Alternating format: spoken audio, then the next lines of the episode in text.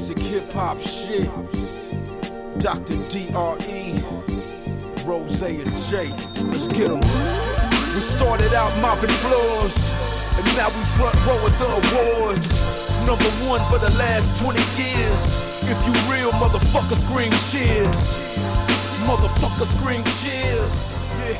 Yeah. It is what it is. Welcome back to another episode of the Three Kings Podcast.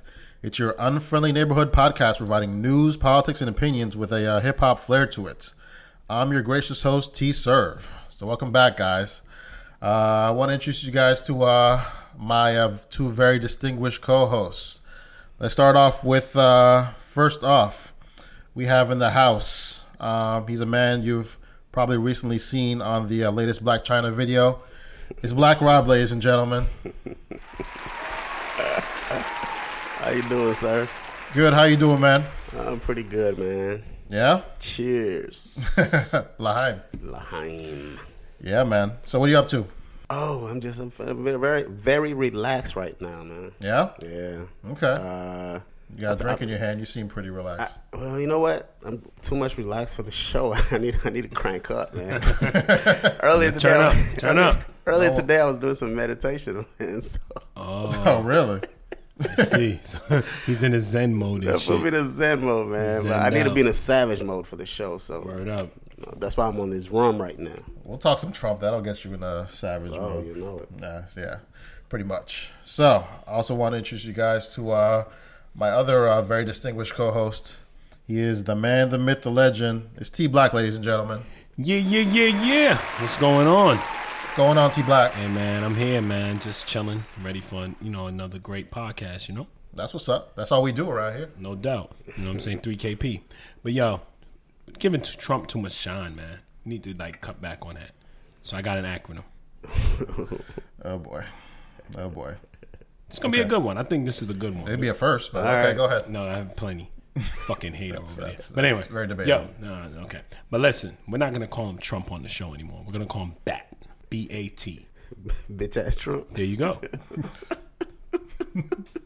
I mean, uh, didn't, didn't you already have? That's not a new acronym. Yeah, that's that's what we're referring to him as. We're giving too much shine. Bat Bat. is a bitch ass motherfucker. Exactly. Boom. Two out of three agree.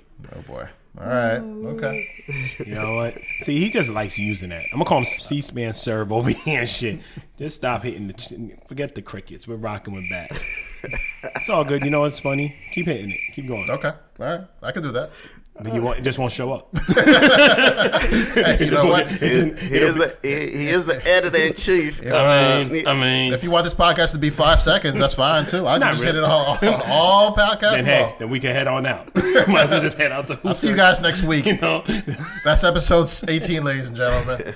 it'll be like five minutes. People, but we get a hell of a lot of listens, though. Yeah. You, Like five minutes? Oh, we on them now. Hey, you want to cut down the podcast? That's that's one way to cut it down. Oh man, oh shit! So I'm gonna call him the Bat Man. I'm not even gonna refer to his name because the amount of bullshit he's on, I don't even want to give him shine, no light anymore. He's is a bitch ass motherfucker, man. But I refer to him as Trump, man, just so the all. listeners know. yeah. I hope well shit. I hope we don't have them kind of listeners where they don't even understand who the fuck he is. I mean, but you never know. So True. But I'm still calling him Bat. So you know what he is. I've given y'all two times, and I'm gonna reintroduce reintroduce that acronym. It's here. It's alive. It's gonna come out of T Black's mouth. Bat. You're welcome, America. You're welcome. So, what you guys been up to this week? What's what's, what's going on? I've actually just been chilling. Uh, I thought we were gonna go out tonight. I was like, I'm chill, uh, save up my energy, but the acronym king He, fu- he fucked the energy up. It's the AK. But um, We'll see. I mean, yo, when, I haven't made a definitive decision on that. You know what I'm saying? We'll see. that doesn't sound good. That's never good. But yo, check this out though. Uh, you know, I told you I've been watching too much TV, so, so I decided to start reading. Wait a minute. Uh, really? Yeah. So, uh, well, I started listening to an audiobook that I Okay, want to recommend. makes that makes sense. I want to recommend to you guys, man. You know Trevor Noah on Yeah. the Daily Show. Yeah. But, oh, his autobiography. Right? Autobiography. It's good. It's good, man. You know, Lupita's supposed to play uh, his mother in the, the movie. story of his mom is deep. Really? Yeah, they went through some shit in South Africa. Yeah, they did. It was called Born a Crime or Born something? a crime. Yeah. because when he was born, it was still apart, apartheid, and uh, it was a crime for, him, Mm-hmm. for him to be born. So he tells all all these stories about his childhood and you know all well into adulthood in South Africa, Mm-hmm. and then he uses those stories to you know um, give a broader um, perspective on um, race relations and everything in South Africa. Mm-hmm. It's a great book, man. Okay. All right, man, check that out. It's Okay. an awesome book, and some of the stories are fucking hilarious. Really? man. Yeah. Like, I'm gonna tell you one quick story. Okay. So he had a homeboy named Hitler, right? For some reason, That's already what a name. What already a name. sounds crazy. for some reason, because the educational system in South Africa, they were not really taught the context of Hitler, right? They just knew he was a bad guy. Mm-hmm. Sometimes people, you know, would name their kids after like Alexander the Great, Mm-hmm. even though he was a monster, right? Wow. So, Donald Trump. his, his brother name was named Hitler, and they went to a Jewish. Uh, a- after apartheid, you know, they were doing like culture things to try to bring cultures together. So, so the guy's the guy's name was actually Hitler. His name Hitler. Holy shit. So okay. they had a dance troupe and a DJ. He was a DJ, and they had a dance troupe. So they went to the Jewish school, and they had like you know like traditional African dance. They had like white dance, whatever, and they had their crew representing hip hop because he was a mm-hmm. DJ. Mm-hmm. So when they started dancing, Hitler was the best dancer. So all of them were like, "Go Hitler, go Hitler, go Hitler." Hilarious. Go Hitler. God damn. In a Jewish school, like all Jewish, they got their yarmulkes and shit. Yeah, like, like, so you go can imagine it's like. it was like, They were like, uh, wait a That minute. shit had me. That shit had me dying, man. So it's funny. kind of stories like that that he tells and then expounds on, on the meaning of them and why things like that happen. That's kind of crazy. He has a lot of irony. Yeah, I've watched a little TV too, man. Netflix got this really cool documentary called um one original. I'm sorry, Netflix original series, um, Dirty Money. It's a pretty good, Okay. yeah, it's a pretty good one, man. They're talking about just all the corrupt shit from money laundering, you know, just different, you know, money scandals that's ha- that have happened. You know what I mean? It's Yeah. pretty cool. You know what I mean? Like they documented. Um, one of the big ones was the um whole HSB HSBC scandal, and essentially what that was was money laundering for the Mexican cartel. so that was pretty deep. You know what I mean? Okay. So, Is yeah, that's it a good one. series? Mhm. It's a series, yeah. Okay. on Really? Yeah, so it's pretty cool. So check that one out if y'all haven't heard about it. Net um, Netflix Dirty Money. Okay, bet. I've, I've seen the trailer for that, but yeah, it, it looks it looks really good. Yeah, it's real good. I like it. Okay. I'm Yeah. definitely on that. And then Coach Snoop too. Shout out Snoop, man.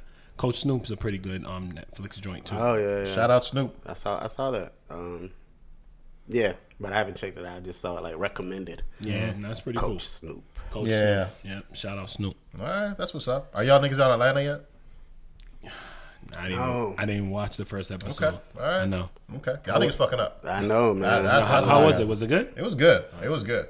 It was good. So I mean, Rob, you have um, YouTube TV, so you can like go back and watch like all the old episodes. Oh, yeah? yeah. All They have, right. they have all those on there. I'm gonna check it out tomorrow. Yeah, I was watching uh, a couple episodes. This shit is so fucking funny. It's so good.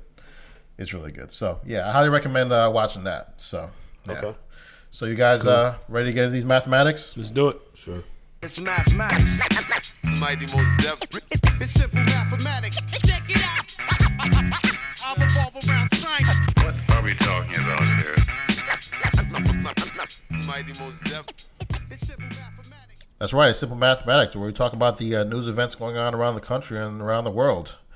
So, um, yeah, a lot of stuff going on. Um, a lot of NRA stuff, gun legislation stuff. So, uh, recently, the uh, National, Rifle Association (NRA) and President Trump uh, held a meeting to discuss gun proposals in the wake of uh, the mass shooting at uh, a Florida high school.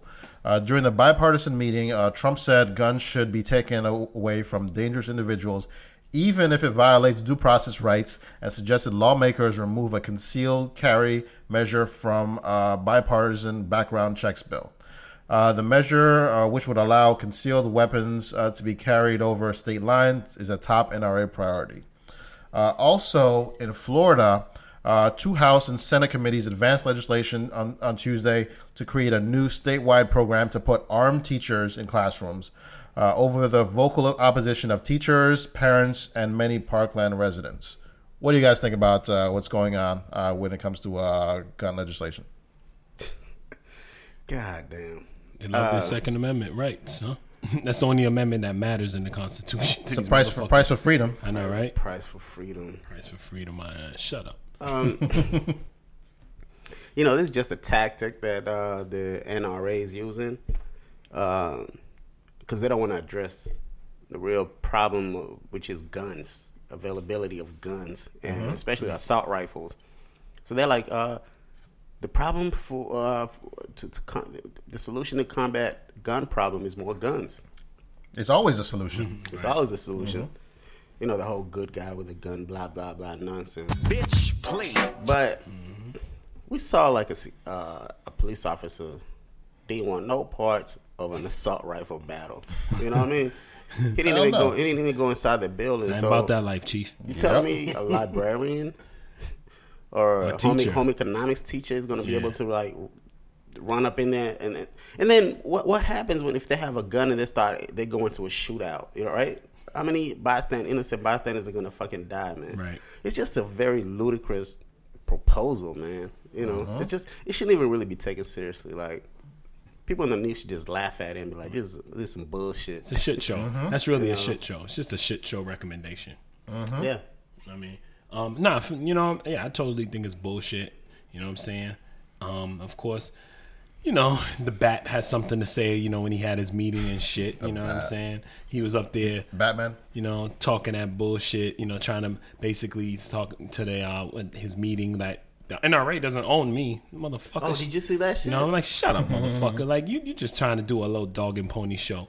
But, you know, like you said, Rob, it's so true. Like, you got to be about that life. If you really want to go out there and arm these teachers, teachers are there to teach kids, not to be in a shootout and play cowboys, you know what I'm saying? And just start having, like, you know, shootouts at the OK Corral. That's not their thing. That's not their shtick. you know, what know, it- it seems it's not like- what they're there, what they're there for. It seems like the NRA's wet dream is to have everybody living like it's the Wild Wild West. Yeah, you know what I mean? like everybody walking around with a with a Yeah. with, with a holster and two like Yup. two guns. You know, what I'm saying? Right, just Like, running around here. Instead of two each cha- instead of two chains, two guns and shit. Yeah. Shout out 2 Chainz. That's the, that's their wet dream, man. Stupid. And it's man. ridiculous. It's dumb as shit. And and I think, you know, they definitely have to be careful because what you what you may do is set off a chain reaction. Like if that did happen and a teacher's in there, you know, having a shootout with a gunman, let's just say hypothetically, a child gets killed in the middle of the gunfire in that gun battle. What happens then? Right. You know? And All the other kids should have been armed. you know, and you know, and the old girl, the, their state, their spokesperson. You know what I'm Oh, saying? she's so nasty. Yeah, Good you know? God, I mean, she's nasty. if you listen to the speech, I was like, okay, she's like, you know, if it bleeds, it leads, right? She's, you know, condemning the media, so on and so forth, and then of course she had to play,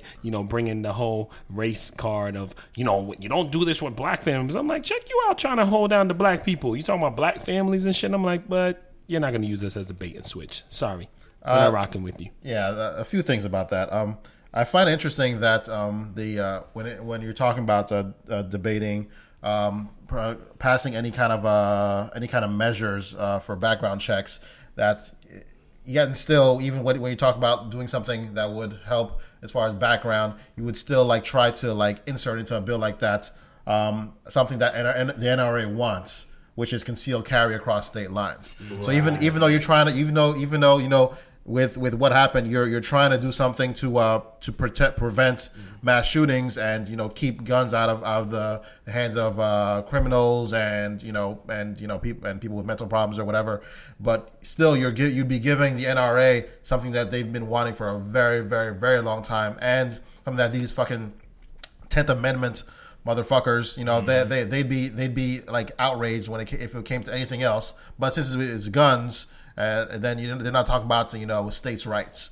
I, I, I find I find that very interesting. oh, what happened to the Tenth Amendment? Exactly, That's out the window. It's Exactly. out the window. But also the, the thing about arming teachers, I mean, who if you arm teachers, I mean, the first time like you know a, a, a, a black kid is deemed to be threatening, who the fuck do you what do you think is gonna happen? Exactly. That's what I thought too. I mean, Jesus No doubt. Christ, are you are you fucking serious? Detroit And not all New York, teachers, not all DC, teachers Boston, are, are right? sane. I had some, I had some crazy teachers. No doubt. Substitute teachers for that. Like, How about I- a substitute? I, I had a teacher who went, who was in Vietnam, and he he would, you know was spaz out. Like kids used to like drop a book Right. And he like, "Ah," you know, he was shell shocked from his war. No doubt. So you have teachers like that, man. You want to arm those people, Exactly. Exactly. And then, um, you know, people thought like Trump was going to say something when he had that dog and po- pony show right at the White House. Right. He said, "Oh, I want to hear from you. I want to hear from you. I'm not scared of the uh, NRA." Like bullshit. He said all I, that I, stuff. I hear I hear you on his note cards. and he said he was he would support uh you know age limit he would support uh more stringent uh background checks and all this stuff and like he got the democrats excited like they were like yeah let's, so let's do it next thing you know he hears from Tuck, tucker carlson he hears from all these Laura Ingraham. He hears from all these other right wing guys. The next morning, his tweets like, "I respect the Second Amendment." So Yeah. nothing's gonna get done, man. And shouts out to those kids, man. Yeah, no doubt. Those kids are great. You Yeah. know what I'm saying? They like dispel a lot of uh, you know stereotypes about millennials. I mean, mm-hmm. they've been so articulate. They're, I mean, shouts out to them, man. Did you hear those kids getting in Marco Rubio's ass at that town hall? That shit was brutal. They got in his asshole. Oh my god. Pause. But but man, yeah, they. Marco Rubio looked like he wanted some water. Bro. Yeah, exactly. I need a glass of water. but yeah, shouts out to them, man. Unfortunately, like the NRA is so powerful, man, that I'm not. I don't think anything's gonna get done. Like I'm just reading. I just got this story. The Florida Senate passes, then immediately reverses temporary ban on AR-15 sales. So Of course. if they can't pass it in Florida, what just happened, forget about it. Can you imagine if if, if uh, Obama said something about um, like uh, take away people's guns without due process? right. Uh, how the, the country would have fucking exploded. Can, can you imagine That was, that? their, that was their biggest fear, that right? was their fear. Exactly. Gun sales went up when he was in office. Let's take our guns. Meanwhile, now I mean, barely barely a blip. Yeah. They- they- Although I get, I hate giving this guy credit, but Tuck Tucker Carlson did call him out. He did call him out. Um, but it's amazing. Like Trump is so stupid, man. The bat. Mm-hmm. Like he doesn't have any idea what he believes in outside of like lowering taxes or giving himself an advantage. He really doesn't have any philosophy to guide him, man. That's why when he gets in front of certain people, he'll give, he'll say all, Yeah. make all these promises, right? No doubt. And then he hears a backlash from the NRA and conservatives, and he reverses his uh, mind. Yep. So, I mean, him saying that just take their guns before before they even do anything. I'm like, look, I'm anti I'm anti gun, but I'm also pro law. Like Right. Due process. due right. process. Due so you're just gonna just take people's shit without due process? Right. Mm-hmm. I mean, but he does that shit. You know, on another note, even when he had a chance to talk shit to China about the trade war. He gets the ah. he's over there. He gets to you know have the meeting, and what did he do? Shake his hand. No, China China doesn't have anything to do with the trade problems. No, no, Pop shit, apologize, nigga. exactly. You know what I'm saying? This nigga's fucking up my this nigga's fucking up my portfolio, man.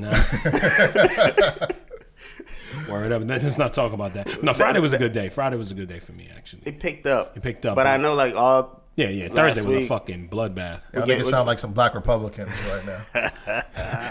N- niggas with money. NWM. And, uh, that's that's a pretty good acronym. You know I I'll mean? give- All right, there we go. I'll give you that one. I'll All give right, you that one. Okay, all right. You No get, you get that one. Oh, I no doubt. Now, I mean, hey, so they better. Be, it's more spontaneous than anything. yeah, I see spontaneity. All right, boom. NWM. I NWM. guess they gotta be good. Exactly. that's, that's really that's really all it comes down to. You got to be good. But I'm always good. Yeah, but hopefully in the future we'll have like a we'll have like a finance uh financial Oh, no doubt. podcast. But No yeah, man. Start yeah. Since you brought it up, man, motherfuckers tweeting about trade wars at five thirty in the morning before he talks to anybody in the in the government. Talking about they're good. They're talking about trade wars are easy to win. You son of a bitch. Yeah, he doesn't know. He doesn't You know don't know what the fuck he's shit. About. But yeah, He don't know shit about business. Yeah, I mean, we can get into that next week. Yeah, we'll talk about that, We'll yeah. talk about that Yeah. that that Yeah. whole uh, tariff No thing doubt. like another time. But uh, next up, we have um, Hope Hicks. So. Uh, Hope Hicks, the uh, White House communications director and one of the, uh, President Trump's longest serving advisors, said on, on Wednesday that she plans to leave the White House in the coming weeks. So, uh, Ms. Hicks, uh, 29, a former model who joined uh, Trump's uh, pre- presidential campaign uh, without any experience in politics, became known as one of the few aides who understood his personality and style and could challenge the president to change his views. Uh, her resignation came a day after she des- testified for eight hours before the House Intelligence Committee, telling the panel that in her job she had occasionally been required to tell white lies, but had never lied about anything connected to the investigation into Russia's interference in 2016 election. What do you guys think about this? So she says she told white lies. Got dirt on you, doggy. Yeah, I mean, that, who starts off a hearing by saying that shit? Imagine if you're on trial, right? Uh, can you get can you get charged for white perjury? White per- white perjury. You know what I mean? I mean, she knew what she could get away with, but I'm going. I'm getting too deep, right? We'll get to that. But white lies. Um, she should have never been hired in the first place. But did you guys hear about her duties on the campaign trail? Oh, she used to uh, steam his uh, suit while he was wearing it, so she'll get down on her knees and uh, and, and the handheld thing is steam. It's, you know what I mean? Yeah, exactly. You know what I mean? Yo, check out, yeah, check out Fire and Fury. You know what I'm saying? Like, yeah. So to tell you, you know, that tells you a lot about how Trump, you know, allows the nepotism and bullshit to permeate throughout his whole cabinet, which is why he doesn't have qualified individuals in his administration that can get shit done, that can actually do the jobs that they're appointed to. Right? She was 28 years old. No disrespect to her, but with no experience. She had no experience as a communications director. Her father was legacy public relations. And I think the only reason she got a job in public relations at his company is because he, you know, she's a boss's son. Exactly. I mean, daughter. Daughter, yeah. Right? And um, It's I mean, fuck- not, not, it's fuckery. not only that, but I mean, not just to get a job, but to be one of the most powerful people in Washington. communications director. Communications director for the White House. Come on. Do you have any idea how fucking sought after that kind of job Yo, is? peep game, and I'm, I'm gonna be on my T surf shit. Can a black 28 ro- 28 year old female get that job in Washington? hell no. From Howard, yo, shout out Howard, right? From Well- Howard University. Can they get that job in Washington? Let's say this, man. I don't think any white person would have got that job, man, outside of this motherfucker, this orange bat But- in office. You know what I'm you know what I'm, I mean, You, you, but you this feel shit is so Yeah. odd, man, that A 28 year old. She's 28, man. I remember when I was 28, director? I was so dumb. You know what I'm saying? we had just finished grad school. No doubt. Shout out. Th- CU. that's like if you graduate grad school and you're taking, you're given the highest job in your field. exactly. Like they make you a CFO or something. You won't know what the fuck I'm you're like, doing. uh, you You want me to have I my first investors call tomorrow? So, but this is how he operates. He values loyalty over competence. Yep. Yep. And we've seen that in all his hires, and that's why like there's a thirty percent turnover in the White House. Like they did a graph. The other presidents were in the uh, in the single digits. Mm-hmm. right. His is like thirty percent. Third, right. A third of the because you people, yeah. hire incompetent people, and then you like he- she was more than just the communications director. Like Mm-hmm. she was like a a sounding board for him. Like Yeah. she- Yeah. he would ask advice on all types of issues. Yeah, they called her like his, his second daughter. Right. Yeah, We- I we mean, know- she, she was she was she was that close to him. Yeah. apparently. And Yeah. He, and he and she was spreading herself around. I mean, Oh, yeah, boy, she was know, some not- shit. and th- no me too, no me too. Hey. It wasn't no hashtag me too. She willingly did that. They that. passed her around that motherfucker, man. Oh boy. She, Oh, wait. she went from Lu- London West, whatever his name is, to uh, that guy that got fired for Exactly. that she tried to cover up for, I'm just saying. uh, Po- Porter. Just right? saying. Let me tell you something, man. It was very odd that she resigned right after that committee hearing. Exactly. When she testified for eight She hours. had to, man. She I mean, had that, to. that's what it was. It was Yeah. That's damaging. obviously yeah. what it was. I, apparently, uh, they, they said that uh, Trump, uh, he like read her the riot act. He called her. How could he said how, she, how could you be so stupid when, it was, when she was testifying? Mm-hmm. So yeah, it was it was basically she was forced to resign because she said something stupid. And guess what, man? I believe she probably um, committed perjury when she was Uh, white perjury, Rob. Right, yeah, exactly. Perjury. White- white- let's be specific. Be specific. when she Rob. uh, be specific. when she uh, was interviewed by Robert Mueller back in December. I bet you she she did commit perjury, and um, that has to be weighing on her because of the uh, the Don Jr. Uh, the Don Jr. Uh, I mean letter that they sent out trying to justify his meeting with the Russians. Because I remember in the book Fire and Fury, Steve Bannon told it told her. She said, "You you have no idea how fucked you are." Exactly. and he said, "I'm actually gonna call your parents and make them get you a lawyer because you don't know what you're into right now." 28 years old. You know. 28 years old. Maybe she's the next target in the Mueller and it's sad. investigation. And and Who you know, and and let's I mean, she might flip. And let's keep She it real. might flip. Don't might think flip. don't think the bat didn't you manipulate her. You know what I'm saying? And put her in this position because she's 28 years old. That put her under this type of exposure and, and in, in this situation. I mean, come on, man. He took advantage of that girl, man. He did- you know, he likes yes men. Oh, yes women. Yeah, Right? exactly. So anybody that kisses his ass that he can just manipulate, Exactly. he uh, puts him in, in power. A lot of people are going to fuck up their careers and their lives messing with this guy, Right. Trump, man. You know? Right. Yep, basically. basically. So we'll see what M- M- Mueller has on her, man, because if she did lie to him, that's five years. Mm. oh, boy. One more thing. Mm-hmm. The uh, the excuses that they're making for her, even in the mainstream media, right? Like they're trying to, oh, she's only twenty nine, you know, like they're giving her these excuses. That's because old enough she's to get a so felony. young. Exactly. right? Like if it's a black kid and he's fourteen, oh, Of course. that nigga's old enough. If she's if she- if a, a pretty Exactly. white girl Fuck who's that. twenty nine, Yep. oh, she's so young. She's a kid. She's a kid. Give Fuck her a break. Nope, not at all. We won't give her a break on this podcast. Exactly. You know, you were just no. dumb. You were dumb enough to allow yourself to get manipulated, but you know that's a pervert, man. He's a perv, man. perv, straight up. By, by the way, he, he hired the person that most closely resembles his daughter. man. Exactly. Oh, boy. He's Oh, a boy. perv, man. Hey, Hey, hey, you know what? I, I just work here. I just work here. so uh, let's move on. So uh, there's uh, been a conviction um, recently. So a white man who uh, fatally shot an unarmed black man after calling 911 and, and reporting quote unquote hoodlums uh, had been found guilty of first degree murder and sentenced to life in prison without parole. Uh, the jury spent less than two hours deliberating before finding Chad Copley uh, guilty of premeditated murder in the death of 20 year old uh, Kouren Rodney Thomas, uh, who was attending a party near Co- Copley's uh, home. Uh, Copley told the 911 operator, quote, We got a bunch of hoodlums out here racing. I am locked and loaded. I am going outside to secure my neighborhood. You need to send PD as quickly as possible. I am going to secure the neighborhood. I am on the neighborhood watch. Mm. I'm going to have uh, my neighbors my neighbors with me. Unquote. So, what do you guys think about this? He should burn in hell. Yes, he deserved to die. exactly. You know, um, yo, shout out to the jury, shout out to the judge. But you know what really got me though is how come how come he didn't get sentenced to death though? How come he didn't? It was like why wasn't this case a capital punishment case? I guess it depends on what they charged charged him with. And that's my I think point. It, uh, Yeah. Well, Why, it was premeditated. it was so- premeditated. exactly. yeah, why, why wasn't it capital punishment? And in a lot of these cases, I'm noticing that they're not capital punishment.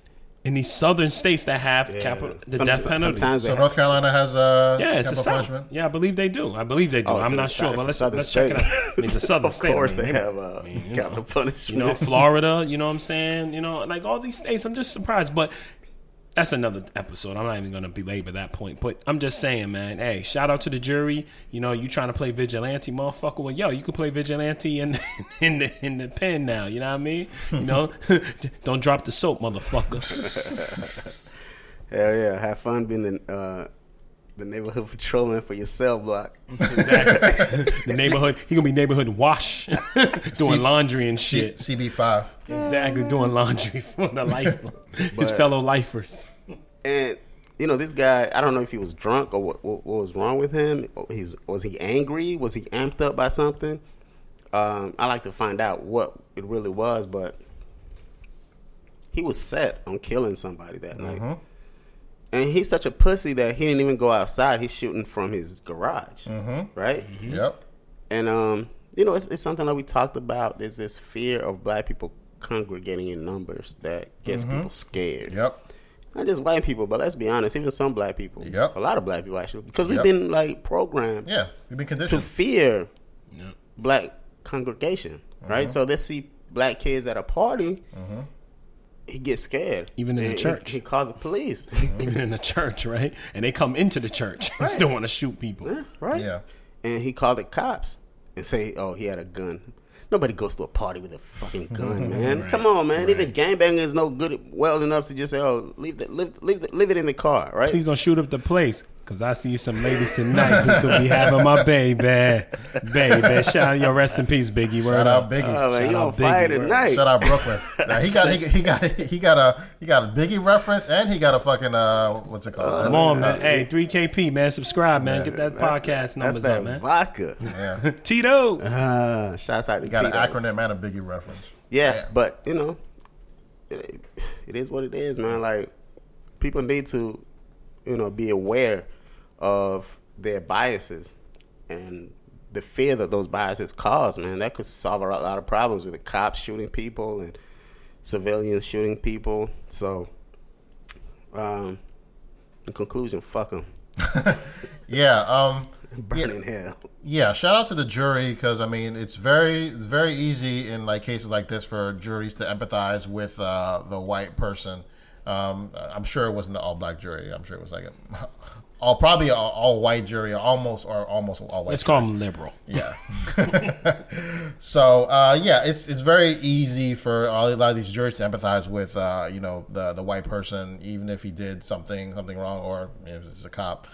So to uh, and then just just like identify with that person and then just like make the uh, the uh, black person like kind of other and you know basically say oh you know I I I because.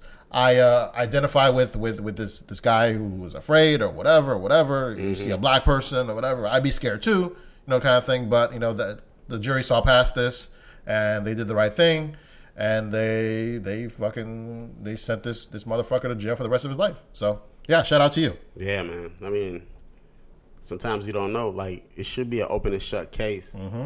You know, but when race is involved, it's not an open shut case. Sometimes you have right. Zim- Zimmerman situation that happens. Exactly. And especially when a person is a cop, they seem to be able to get away with everything. Yep. So I'm glad this thing happened, but it should be, it should be the rule, not the goddamn exception. Exactly. But Exactly. You know, shouts out to um, the jury Yeah. and the judge. Yeah, shout out, shout out.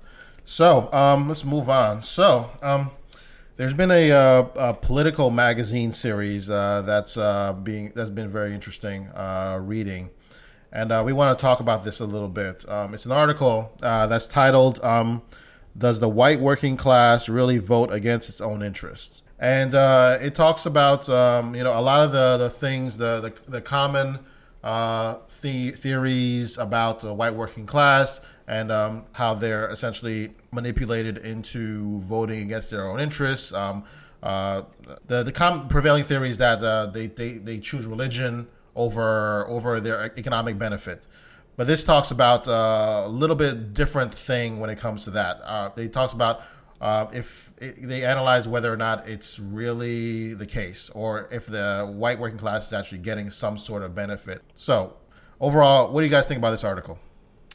It was a powerful article. Uh, we're gonna include it in our description, just so you can go and check it out for yourself. Yeah. Um, it's something that really hit all of us when we read it, Yeah. Right. Powerful, impactful. right? Yeah, no doubt. And um, we we're like, we have to talk about this, and we have to set aside a lot of time in the podcast to really analyze this uh, article. Um, so you know, I hope we do it justice. None, none of us here are sociologists, so we're just gonna talk to the best of our ability. Um, but um, we'll go around and just talk about this. But w- one one of the points is that, duh, right? it's like Word. if you could like condense everything that we talk about weekly into it, this article is almost like a thesis of Yeah. what of what we've been talking about Absolutely. Because we failed to understand why there's not more social was there more there isn't more solidarity between the classes right? Mm-hmm. Why it's divided by race. And the question is always asked by the media why do the white working class vote against their own interests? Why do white working class vote against their own interests?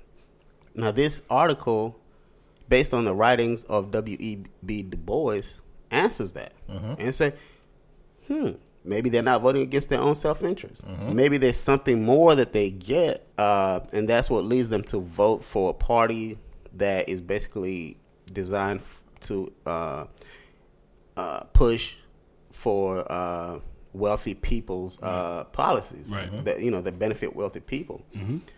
Um, And one one of the things they talk about is psychological benefits. I think we touched on this before. Yeah. Is that you?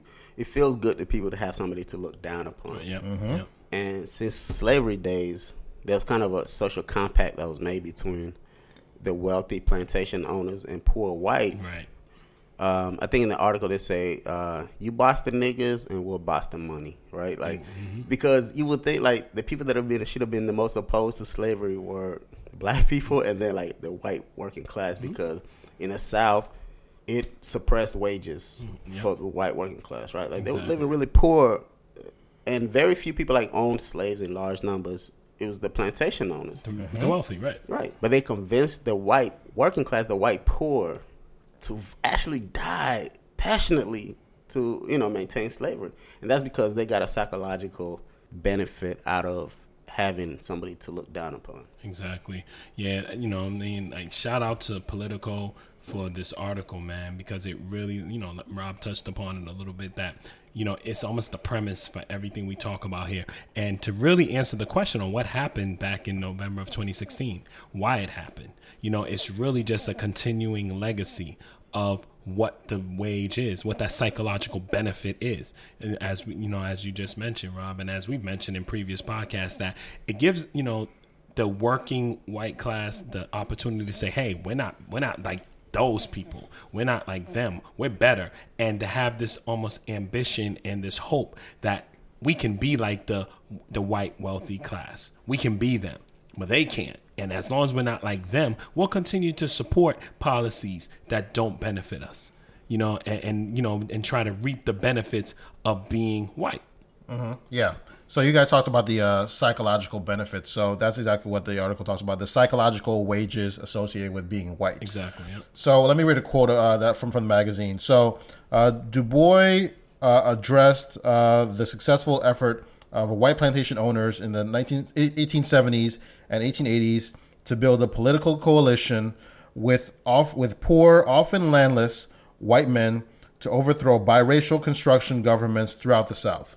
So, um, a little bit, a little, a little bit about this. I want to talk about. Um, um, this is it. Really didn't start there. Then it really started uh, back in uh, in the 1600s.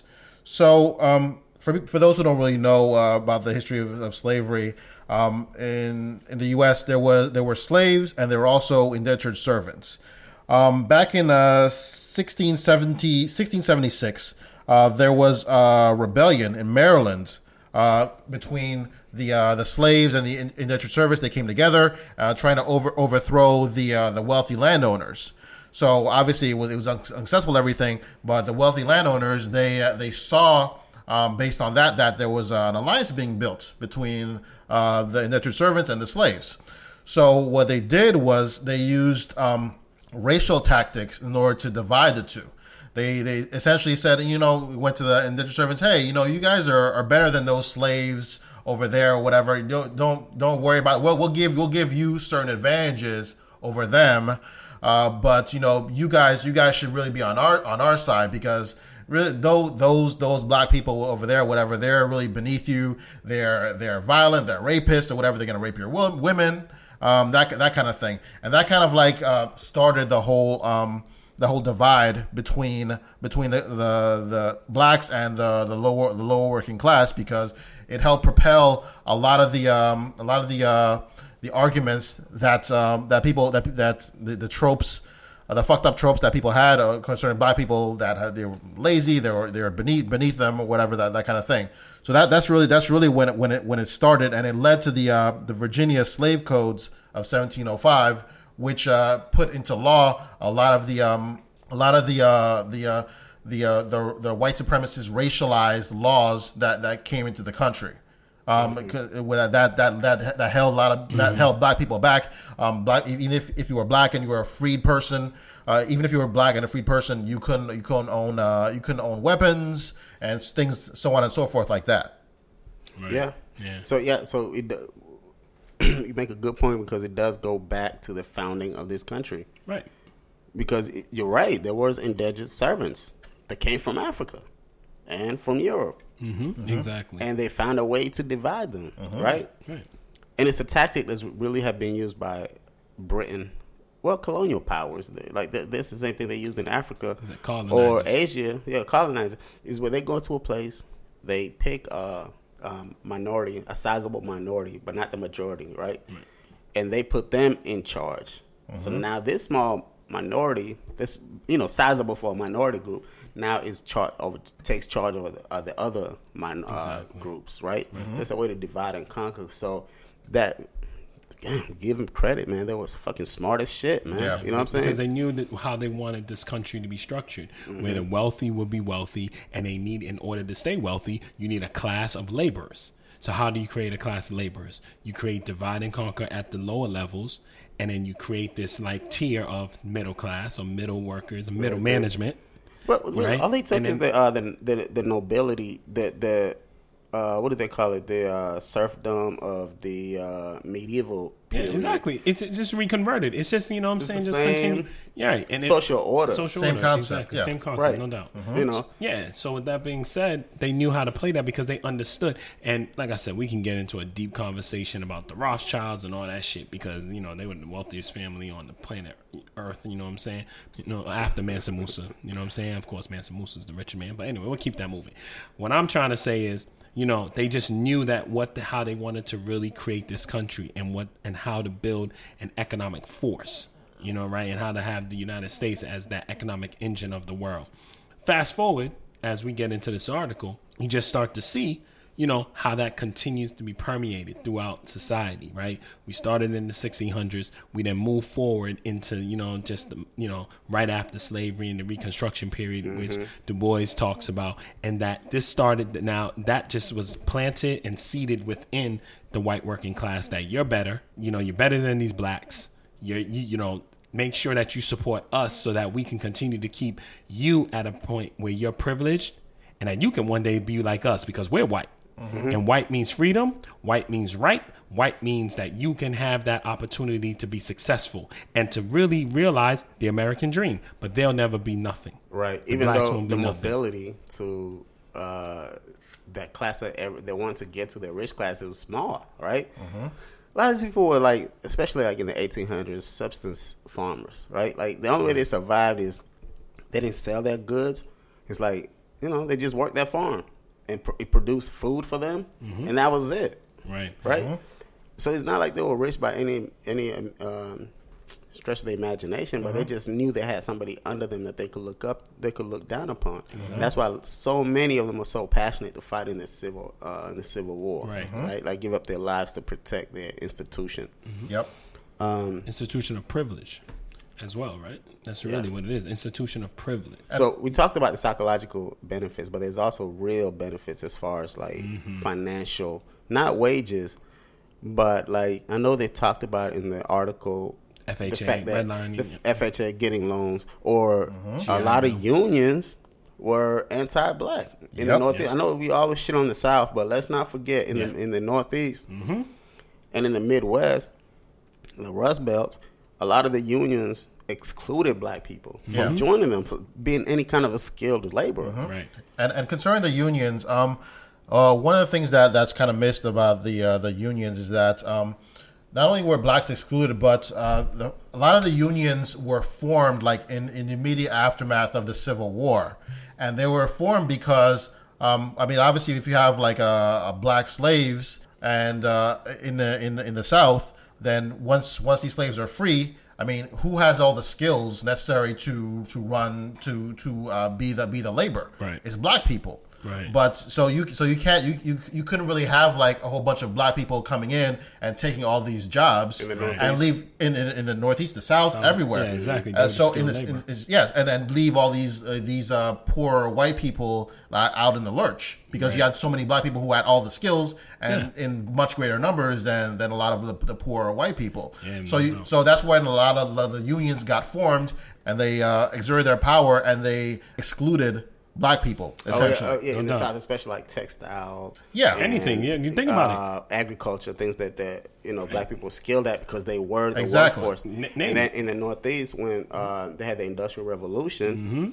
they marginalized all the black people. Like black people could not get into jobs where you got you know where you had to have skilled Right, jobs, exactly, right? So they marginalized them to like non-skilled labor and uh, domestic workers. It's protectionism. Yeah. So basically, yeah, you- you're absolutely right because why wouldn't you support a system that eliminates like 30% of your competition? Mm-hmm. If you eliminate 20, 30% of your pop of, of your competition, that means you have a very good chance of getting a job. Exactly. Right? Mm-hmm. And your wage is going to be higher because the people that were taking low wage jobs have now been eliminated. Exactly. Mm-hmm. And you know, and they wonder why there's such a disparity between black wealth and white wealth and mm. wages. These are the these are these these you know the sins that we're paying for as a country is that if you marginalize a group and don't allow them to even partake in you know in the economy of the of the country, right? Like I remember uh, General Powell's wrote his book and he said his dad was the first bus driver in New York City. Wow. Oh wow, Wow. Bus driving. really? Right. Being a bus driver. Mm-hmm. Yeah. Black people were excluded from that. Just driving the bus, and it's still Driving a bus. It's and it's still some form of servitude, right? I mean, you're driving the bus. I mean, Yeah. and I'm sure you know white folks had the economic, you know, means but, to. but it was a well the paying enough position. And It was, a, it was mm-hmm. a unionized position that mm-hmm. it, it could provide your family a nice Exactly. middle class income. Exactly, but I that's mean, the- mi- mi- lifestyle. Right, right, right. They're like, um, darkies really can't drive. And one of misconceptions. yeah, and one of the fun, one of the one of the crazy things that, that the article talked about was that um, it was only after like there was a decline in unions Right. and a lot of Those uh, jobs. those those, jobs. kind of jobs, Yeah. especially in the Rust Belt when when they were they were like outsourcing a lot of a lot of the uh, the, uh, the the jobs or whatever the the union membership was declining. Then then they started bringing black the people. 70s. And Yeah, exactly. But even then, and e- on top of that, even when we talk, you know, in the article, we talking about the economic participation. Let's talk about even, you know, wealth building through buying homes. The FHA, federal mm-hmm. point, the federal government, and the federal Major government, key. you know, Yep. the federal government even played a part in this shit. So it wasn't even about the states, you know what I'm saying, the regions. It's about the federal government as a whole playing upon this. Redlining took place. So they couldn't, so black folks couldn't even get loans because as redlining works, if people don't know, what they did, they des- designated a certain part of a city or an area that says, you know, wherever they're black or brown people, they can't, you know, that's going to be looked at as uh, um, poor risk. and at risk for, for providing loans. The article goes in depth, but I'll just give the quick synopsis of the FHA. Basically, you know, is the reason why you know with any loan or mortgage that you have, you have the 15, 30 year option. So essentially, you know, as you know, they they allow banks to be able to loan money to us to buy a home, but they also insure the banks that if you know someone defaults on a loan, then that they can't, you know, that the banks will then be, you know, have reciprocity and get money back for anything that may happen if they take a loss on the investment of providing a mortgage to a buyer. So, with all that being said, like I said, do your homework. Um, they they didn't allow black people to even participate. You know what I mean? Because they would designate an area where they would call a high risk area. That's low value. That's a low. That's a that's a low opportunity for appreciation of a home.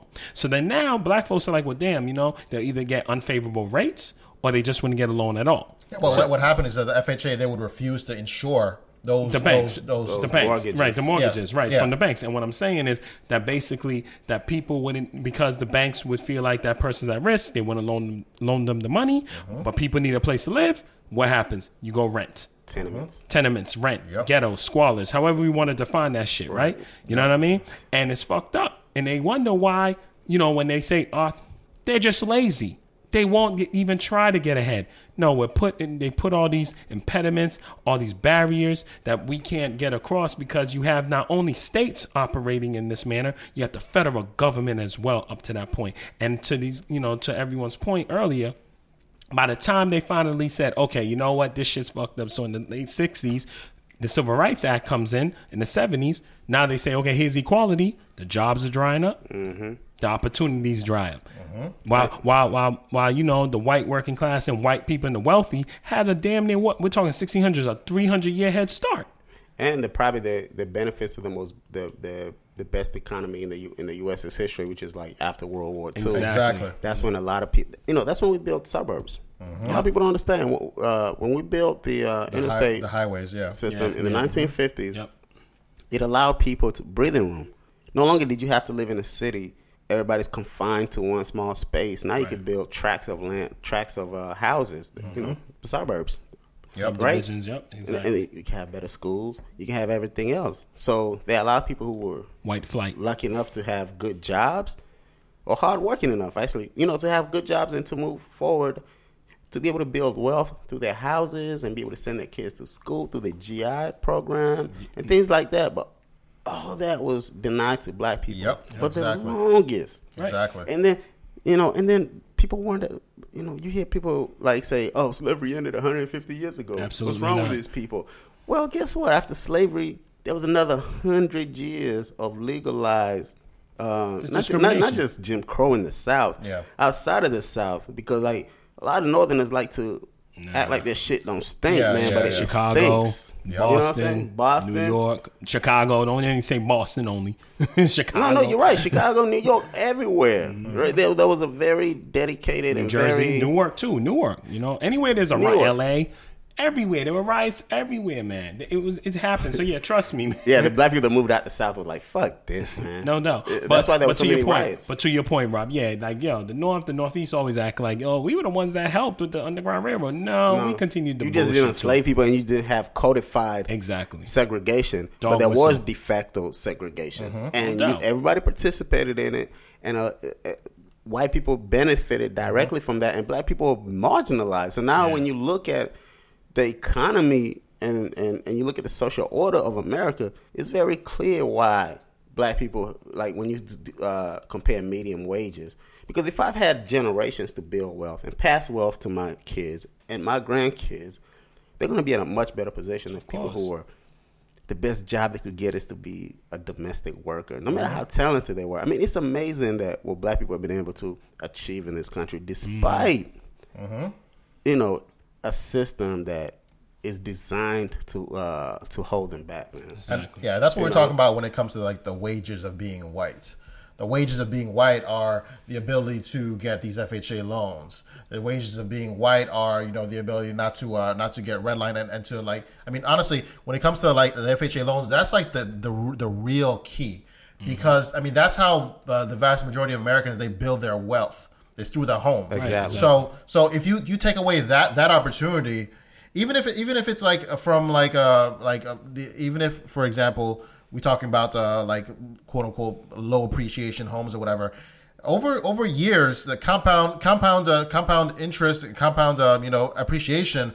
I mean, that's a very very significant amount of money that we're talking about that black people were basically denied to uh, of the the the opportunity to get. Yeah, locked out. Yeah, exactly. So it's it's the, the wages of of, of, of, of whiteness they they, they specifically con- contribute to that because if you're white then you're able to get these FHA loans you're able to get the VA loans VA loans are with the same same exact thing you, you're a black person GI Bill. co- yeah exactly GI, Bill all these different type of things that black people were excluded excluded from getting it trickles down in generations No doubt. so so you're not you're not able to, to pass down wealth from generation to generation and and that's that's really the key to, to wealth is is uh, accumulating assets and passing it down to your- to your children and their children and their children Imagine if you've paid off your house, right?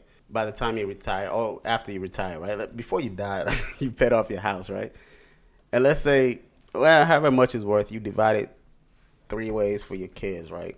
And you say, okay, once you buy your house and you're ready to settle down, your twenty percent down payment is there, right? Yep. So that encourages the next generation to buy housing and, and build wealth, right? And they don't have to start from scratch. But exactly here's the Or here's, they they don't have to take loans Yup. for Yep, for, edu- for school. So all And that you- money can go into like but, here, building but, wealth. here, but here's the other part of that, which is scary. So FHA, VA loans, Mm-hmm. you know what I'm saying? GI Bill, right? Federal programs. Mm-hmm. How are they funded? With everybody's tax money, And whose tax dollars are part of that? black people black people, everybody. I mean, it's just as insane as when they used to try to keep black people from state schools. It- that's some exactly you, can't, is- you can't go to the uh, University Exactly. of Alabama. Well, excuse me, you my can tax fund, you can fund it You can but fund- you can't go my taxes pay Feel for me? this school. That Exactly. shit had me on some like, yo, for real. That's some absolute bullshit. You want me to fund your shit, but I can't participate? Oh, we playing that game. Yeah. All right. Yeah. Yeah, uh, one one one thing I wanted to, to discuss. Um, I wanted to read one quote from the from the article. I, I thought it was very interesting. It said, "quote One group that did sometimes compete uh, for unskilled jobs with African Americans were Irish immigrants. Irish immigrants became some of the most avid and violent practitioners of white identity politics, even when they weren't in direct competition with black men for jobs, as when a group of Irish hand loom weavers uh, was displaced by white Protestant weavers in Philadelphia in 1844. They donned blackface and mobbed their black neighbors. The point wasn't to get their jobs back, unquote. I thought that was extremely powerful, and it was a, it was a, a major key, honestly, because um, when it comes to um, blackness and whiteness, but there are groups like the Irish who didn't haven't always been white. Look at look at current day. Uh, Asians are considered like the model minority. They're damn near white, pretty much at this point.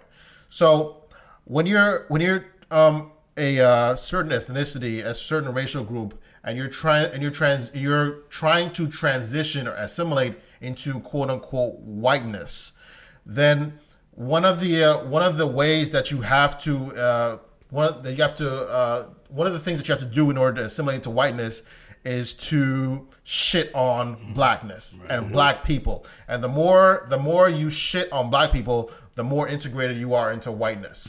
So if you're if you're Irish, and even if even if you know whatever black people are doing, it doesn't affect you at all. You're trying to integrate into whiteness. You're trying to become the new white. You're trying to become the new model minority. So what's the what's the best way the the, the way that that um white uh, white uh, uh, white acceptance, white uh, uh, extremists they would want to is by shitting on black people by fucking black people up. It makes all the sense because like it's like gang, right? Like if you Yep. want to be in a gang and you're trying to prove so you can get your Loyalty, stripes. exactly. You're gonna be loyalty. like, if, especially if you like people don't people are questioning your gangster. You're gonna be like be the the one that's that's most uh, um, you know lit. You know what I'm saying? Like Yep. the one that wants to go and really do it, so you can prove to these other gang mm-hmm. members, oh please accept me, please Exactly. accept me. and, and Exactly. you know, and you touched You upon know, it you right see now. how son, live I right? am. Yeah, mm-hmm. and you and you touched upon it. And that was something I was looking at when I read the article. That you know, it's not even about you know, although it focused on working white class people. That's what people do to be accepted into the American diaspora, mm-hmm. right? You got black people that shit on black people Yep. right? You got for validation. We call it, you know, we've said validation and acceptance. The coons, mm-hmm. you know, as you mentioned, you know, there's Asians. We, you know, there's and not even just Asians. There's Hispanics, as we mm-hmm. talked about, you know, in a previous article down down in our Miami with the fire department, right? Yep, yep. Right. So you see this going on regardless, man. That in order to be accepted into this country, whiteness says shit on the blacks. and especially with uh let's talk about the Irish because you know I, like the Irish seem like pretty cool people the ones from Ireland mm-hmm. right? But we know like in the in the northeast a lot of the most aggressive races have Irish roots mm-hmm. right? And I think with a special case because of the Irish because they've been beaten up so much by the English mm-hmm. right? It's like it's like you know when you have a bully Yeah. and he, the reason he's a bully is because he's been been abused by his dad or by people who are bigger than him. And I Right, think that's course. what happens with that's what happened with Irish Americans. Mm-hmm. So they, you know, they've been they've been abused for so long by the English. Yeah. and then they come and they want to be accepted Yeah. when they let- come to America. Yeah. So Well, hold on, but let's not even focus just on Irish. We got Italians too. Italians too. right? So it's really starting with the Anglo-Saxon, mm-hmm. right? Yeah. Who came up, you know, came to the shores. You know, what I mean, they started first. Then we got to, you know, the Italians, mm-hmm. and I might be out of order, so pardon me if I am. But you know, Italians, Germans, Irish, Jews. Mm-hmm. Right, they've all assimilated one way or the other into the American, you know, way or the American diaspora, and then the blacks. But we've been here longer than all of them, right? And then next thing they said, but remember, marginalize them to be Yeah. accepted. Yeah, and, and we we even see that happening right now because we talk about like I, we have friends in, in in Florida and we talk to them and they talk about how like how virulently racist like uh, Hispanics are down in Florida. Shout out uh, George Zimmerman. So we it, it, it, there a lot of like uh, Hispanics are like like even more racist than uh, white white white extremists when it comes to like shitting on black people. Like they'll look at like uh, Especially Cubans. yeah exactly exactly especially No, I mean that's real. No, Yeah. no, real talk. Cubans, Cubans don't even like Mexicans. Exactly, Mm. exactly. Because they, they see themselves as more white than, than Mexicans. You know, they look. They, And look they probably are. Yeah. Mexicans are a mix of, uh, especially the ones that come here. Mm-hmm. Yeah, uh, uh, this- mix between um, the natives and uh, the Spaniards. Uh, the ones that came here from Cuba Yeah. were the wealthy people. I was gonna say exactly. And was because just- of that, they were Spaniards. They were Yep. ma- mainly Well- Spaniards. They were Yep. not mixed be- with the with the natives. Right, and true Cubanos, right? Cubans- Cuban people, when you look at the majority of the population, they're black. They're black people. Yeah, yeah. When I went to Cuba, most of them are black or mixed. exactly. Yeah. But I'm talking about the people that came to the United Yeah. States. Oh, United- They're when, the uh, elites, the Well, aristocracy. Well, I was gonna say, yeah, when when, I went, uh, kicked them out. Fidel, I was gonna say Fidel. I was just about to say Fidel had a point. I'm not being communist. I'm just saying Fidel, you had a point. Yeah. Rest in peace. homie. So I mean, yeah, that's the fucking story of race in America, man. Yep. Yeah, man. So- check out yeah, check out that Politico article, man. For real, it's a dope article. You know, the title of the article, you know, is It's uh, does the white working class really vote against its own interests? yeah. Check that out. Man. We're gonna include the uh, we're gonna include the, the link in our description. Yeah, definitely. Um, so you could just check it out for yourself. And um, there's a book that was written by W. E. Du Bois, um, hundred years ago, or more than hundred years ago, um, that I'm going to just go through right now. the. Reconstruction, right? And re- It's called There's recon- two of them. There's reconstruction, and there's something else. Man. Okay, that brother, right. that brother's deep, man. Souls Yeah. of Black Folks. Check it out. Souls of Great Black folks. Soul of yeah. Black. Mhm. That's a Yeah. great book. That boy good. That, That boy, boy good. good. No, That shout boy him good. out, man. Yeah, shout out, shout out, And he was an alpha. shout out to that. Know what I mean, So uh, yeah, let's uh, finish off with uh, Diddy. So uh, Diddy went on Instagram and had a little bit of a uh, something to say about uh, the uh, new generation of rappers. Let's hear it. It's a lot to take in every day. Saying the same shit in like different ways, you know. These are just my opinions. I mean, I'm not knocking nobody's dream. Um, I just don't want the culture to get diluted, you know, where it gets so mass produced, it doesn't mean anything. Artists have to be special. Every artist has to be unique in their own right. I'm just trying to say, I guess, if you're gonna be in this game, um, be great, man, because you can also be part of the noise. All you young aspiring rappers out there, and, and R&B artists and singers and dancers, keep doing your thing. You know what I'm saying? And be special. Oh boy. Oh boy. so what do you guys think about this? he's right. I mean, the- absolutely right. The game is saturated. And, you know, one thing I, I always say about, you know what I'm saying, with rap music, man, and music in general, with the, you know, technological advancements we've seen within media, man, it's all good and gravy, but unfortunately, it created oversaturation of bullshit. It allowed anybody to really just get into the, you know, the, the industry or get into the, the mainstream. Yeah. And now you just got a whole influx of bullshit, man. You know what I'm saying? And and it's just a you know just a wave of crap. And unfortunately, he's right. You have to sift through the garbage to find the good shit. Yeah. exactly. The, the fucked up thing about it is that um um back in the day, I mean, obviously radio was a curator. It, it told you what was Exactly. good and what was bad. But I mean, that wasn't necessarily good too because we're talking about corporate entities. So I mean, it's was not good and necessarily. bad. It was yeah, there was there was some good, some bad. So it was it was a lot of purists. They talked about how you know they they would just like uh, just like do the popular artists or whatever. They just play Top that, 40, kind of top 40, right? Yeah, exactly. Right. But now we have we have like uh, a bunch of SoundCloud rappers. You have so many fucking rappers, so much music out there. You can't even digest it. Honestly, can't. It's there's hard. so much shit that you can't you you can't possibly keep. There's up. no shelf know- life. There's no shelf life in music Exactly. You can't have a shelf life because everything is too easy, mm-hmm. right? Yep. It's too easy to be a consumer, mm-hmm. right? Like when we were growing up, like music, kids out there not gonna understand this, but we used to mm-hmm. read in the magazine the source, and we know that when the album is coming out, Right. And we used to get so excited, like we know it's coming out like three months from now, Right, right. And even if you bought it, and you're like, eh, I don't know about this album, you you paid tw- you paid ten dollars for it. Yep. So you're gonna give it a, another listen, another Sure. another listen, You and give it another some listen. several chances. Exactly. Right. Yeah. And you, who knows? It might grow on you. Right. Yeah. So that's how we consume music Mm-hmm. or videos that were not on YouTube. So we had to wait for the box or whatever. Mm-hmm. Right. MTV It's very Raps. limited, right? MTV Raps, E BET. So the consumers can consume the music too easily. Mm-hmm. The per, the content creators can also create it too easily because mm-hmm. Pro Tools there's not there's no cost to making music Yep. now. Not Yep. at all. None. Yep. Hey. Anybody can make music, right? Exactly. Back in the day, you had to book a studio. You had somebody to mm-hmm. fund your studio time. Yep. Right. So, listen, gatekeepers. It was not well, not just. I know we, sh- you know, complain about gatekeepers, blah mm-hmm. blah blah blah, but it wasn't a bad idea to have gatekeepers, man, Yeah. tastemakers. Yeah. Exactly. You know what I'm saying? doubt. because they kept a lot of bullshit out. Exactly. Right. Exactly. You know? And now it's it's pretty much all about trends. You know, Mm-hmm. you get your, your your your hashtags or like the the new dance or whatever it is. That's the shit that pops off. Right. You know what I mean? That's the shit that becomes popular. And you know, I I blame that shit on Atlanta hip hop. Honestly, I mean, shit that Laffy Taffy, that Laffy Taffy. I mean, a lot of that shit. I mean, I mean, you have the the fucking Soulja Boy. You know.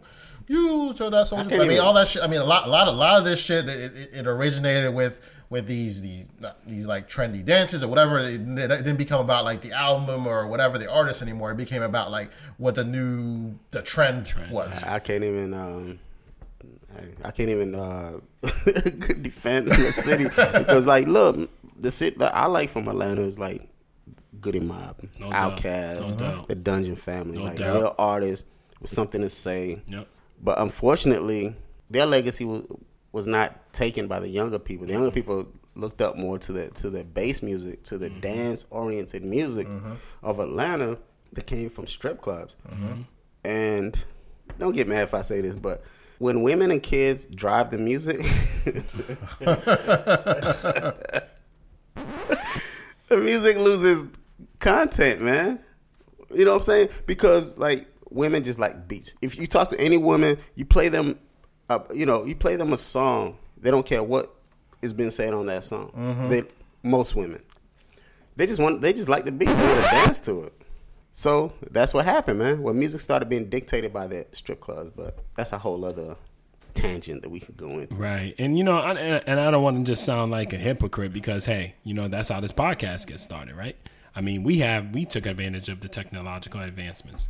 You're and right. That, and that allows right. us to be able to distribute the content to the people, you know what I'm saying? We we talking about them. right, right, right, right. We on Them- them niggas. them niggas, not us, not us. No, no, we, you know, listen to Three Kings podcast.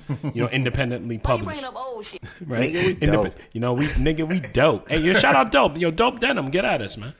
but anyway, we'll talk about that. But no, but um, you know, it's but at least we're giving something we hope to the listeners that is su- that has substance. And that has content that you want to listen to that's important to you. A lot of the shit in the music game, you know what I mean? It's just a bunch of just garbage, man. No lyrical substance, nothing. They don't. I don't even know if these motherfuckers know how to put together bars, man. Like real talk, like some of their shit. You're like, what the fuck are you talking about, man? Yeah, nobody cares about bars anymore. I know and that's a, that, that's It's another a topic. outdated- it's an outdated concept. And That's But fucked you know what? I'm still glad that in this day and time that like real lyricists are still like being the biggest sellers. Yep. Shout It's out just Kendrick. like it's Shout just out like Nas. it's just like Jay Z, too far in, in between for those artists, especially like Cole. new guys like J. Cole and mm-hmm. Kendrick, and even Drake, right? hey, and Saha the Prince out of Atlanta, man. Saha the Prince, Yeah, true. no doubt. but it's just the other shit, man. It's so much of it.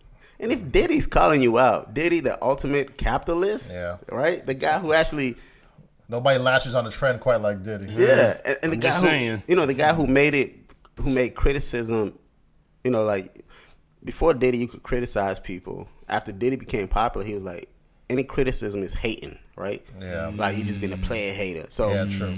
Diddy's the one who really made it where, where you couldn't criticize niggas, or everybody would call you a hater. That's true. Mm-hmm. So if he's the vanguard of the culture, We in trouble. God help us. God help us all. Right, right, no doubt. Shout out Diddy. Shout out Revolt. Shout out Revolt. Hey, we'll be down at the conference, man. Yeah, we'll see Diddy. We'll see you in October, Hey, man. I'm Let's- glad he did it. More like, Shouts out, shouts Did- out more, to more like Diddy. Diddy gonna see us. Yeah. All right. anyway, we'll be at Revolt, Three Kings podcast, man. We'll be we'll be set up there, man. But you know what? Even though through all those shit, Diddy always made quality music. True. yeah, he always true. made good sure- dance music, good catchy music, trendy music, whatever, right? Even his like commercial hits were fucking uh, of course. very quality. Yeah. All about the Yeah, Benjamins, yeah, true. baby. True, true. It's true. All right. Yeah. So uh, that uh, that concludes uh, today's episode of uh, Three Kings Podcast. So check us out at official Three Kings Podcast at gmail.com. Follow us on uh, on Twitter at Three Kings Podcast and on Facebook at official Three Kings Podcast. So We'll see you guys next week. Peace out. Yeah. Peace. G. Classic hip hop shit. Dr. D.R.E. Rose and J. Let's get 'em. We started out mopping floors, and now we front row at the awards. Number one for the last 20 years. If you real, motherfucker, scream cheers. Motherfucker, scream cheers. Yeah, and it is what it is.